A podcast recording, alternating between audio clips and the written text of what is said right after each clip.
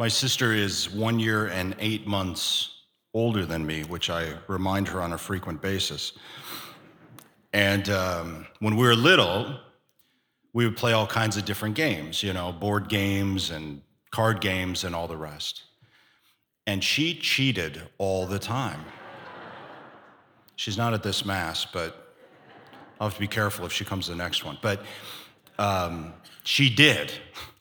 And one of the things when you have an older sibling, you start to play different games, whatever they are, is all of a sudden they keep changing the rules.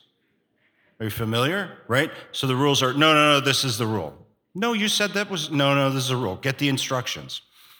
Well, I can't find the instructions. Okay. So I'm going to make up the rules. So you, you know, kids do this with each other and they make up the rules, they change the rules, obviously, for, you know. And what you end up doing at a certain point is you just say, well, I don't want to play anymore, you know, because you can't play. If the rules keep changing, right, if they keep moving all over the place, you just can't play. You can't actually exercise your freedom to play the game.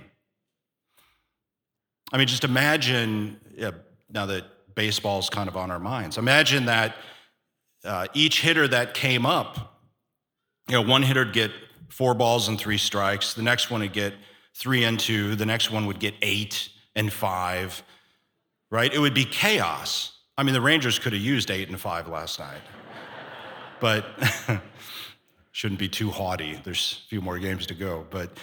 Um, but understandably, right? If if there's no rules there, you actually can't really play the game. There's no way to thrive in playing a game like baseball if the rules are so malleable like that. It actually breaks down uh, one's freedom to actually enter into it.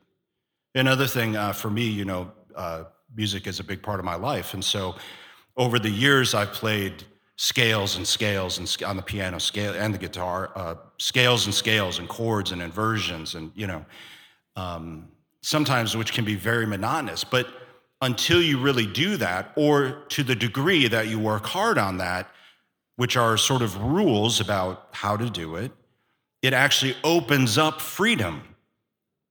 Because the order and the structure brings about the freedom to be able to play without in a in a way i mean if you talk to musicians you just know right? And you're, you're able to play you're able to act in freedom. Just like a baseball player doesn't think about fundamentals the whole time he's playing because the fundamentals have if you will inhabited him.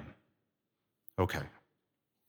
So the first point of the homily today is we should not see law and love at odds with one another. And we generally do, particularly in our culture today, but it's always a tension, right? A lot of people say, well, I don't, you know, I don't do religion because I got all those rules. Rules are everywhere.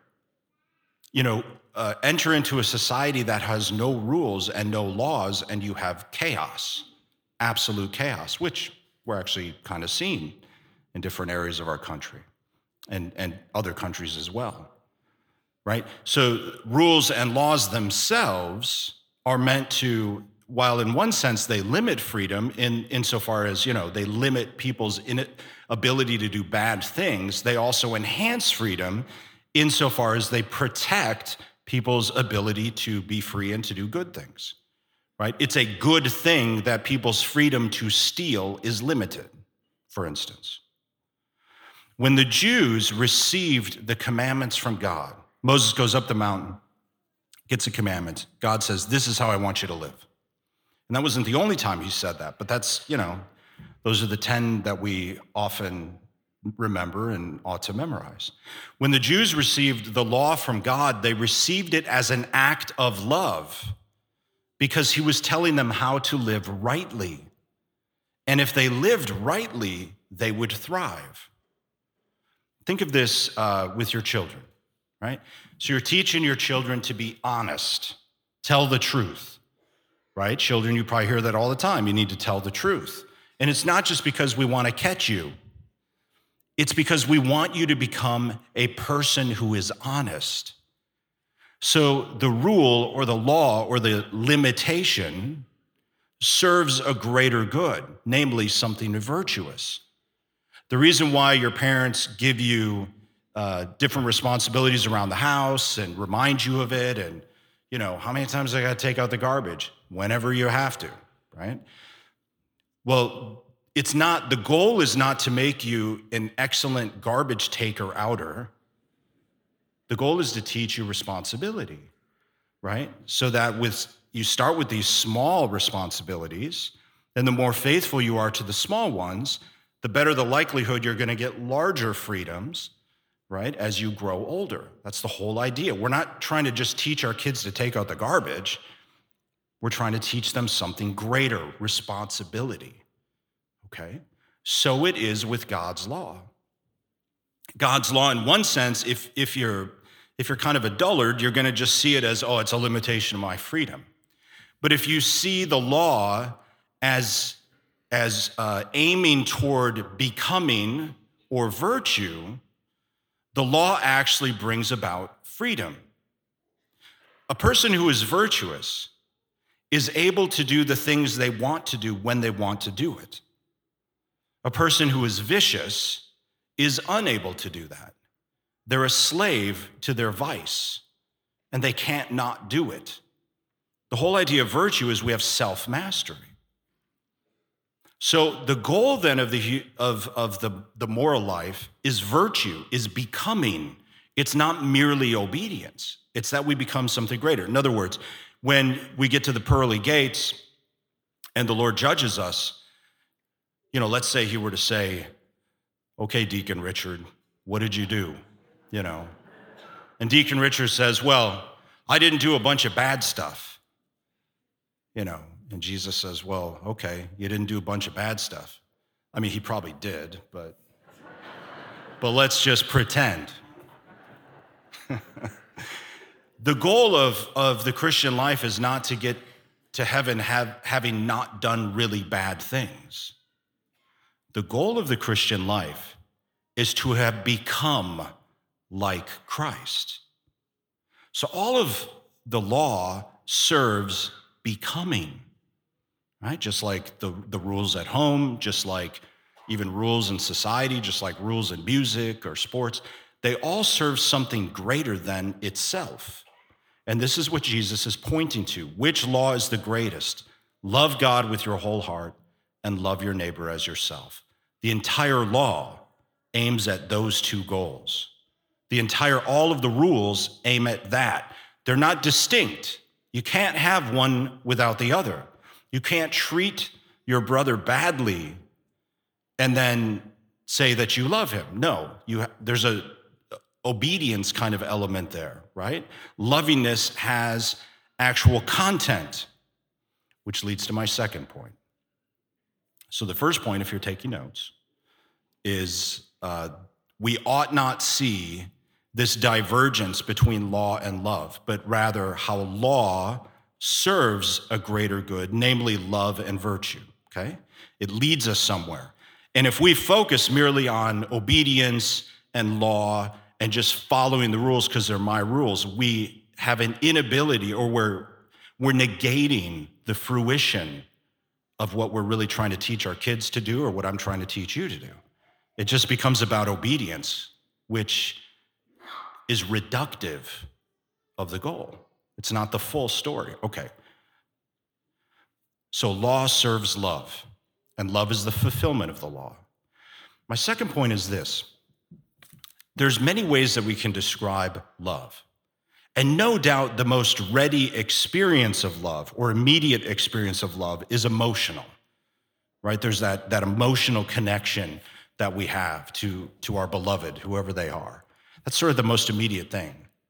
But sustained love is action.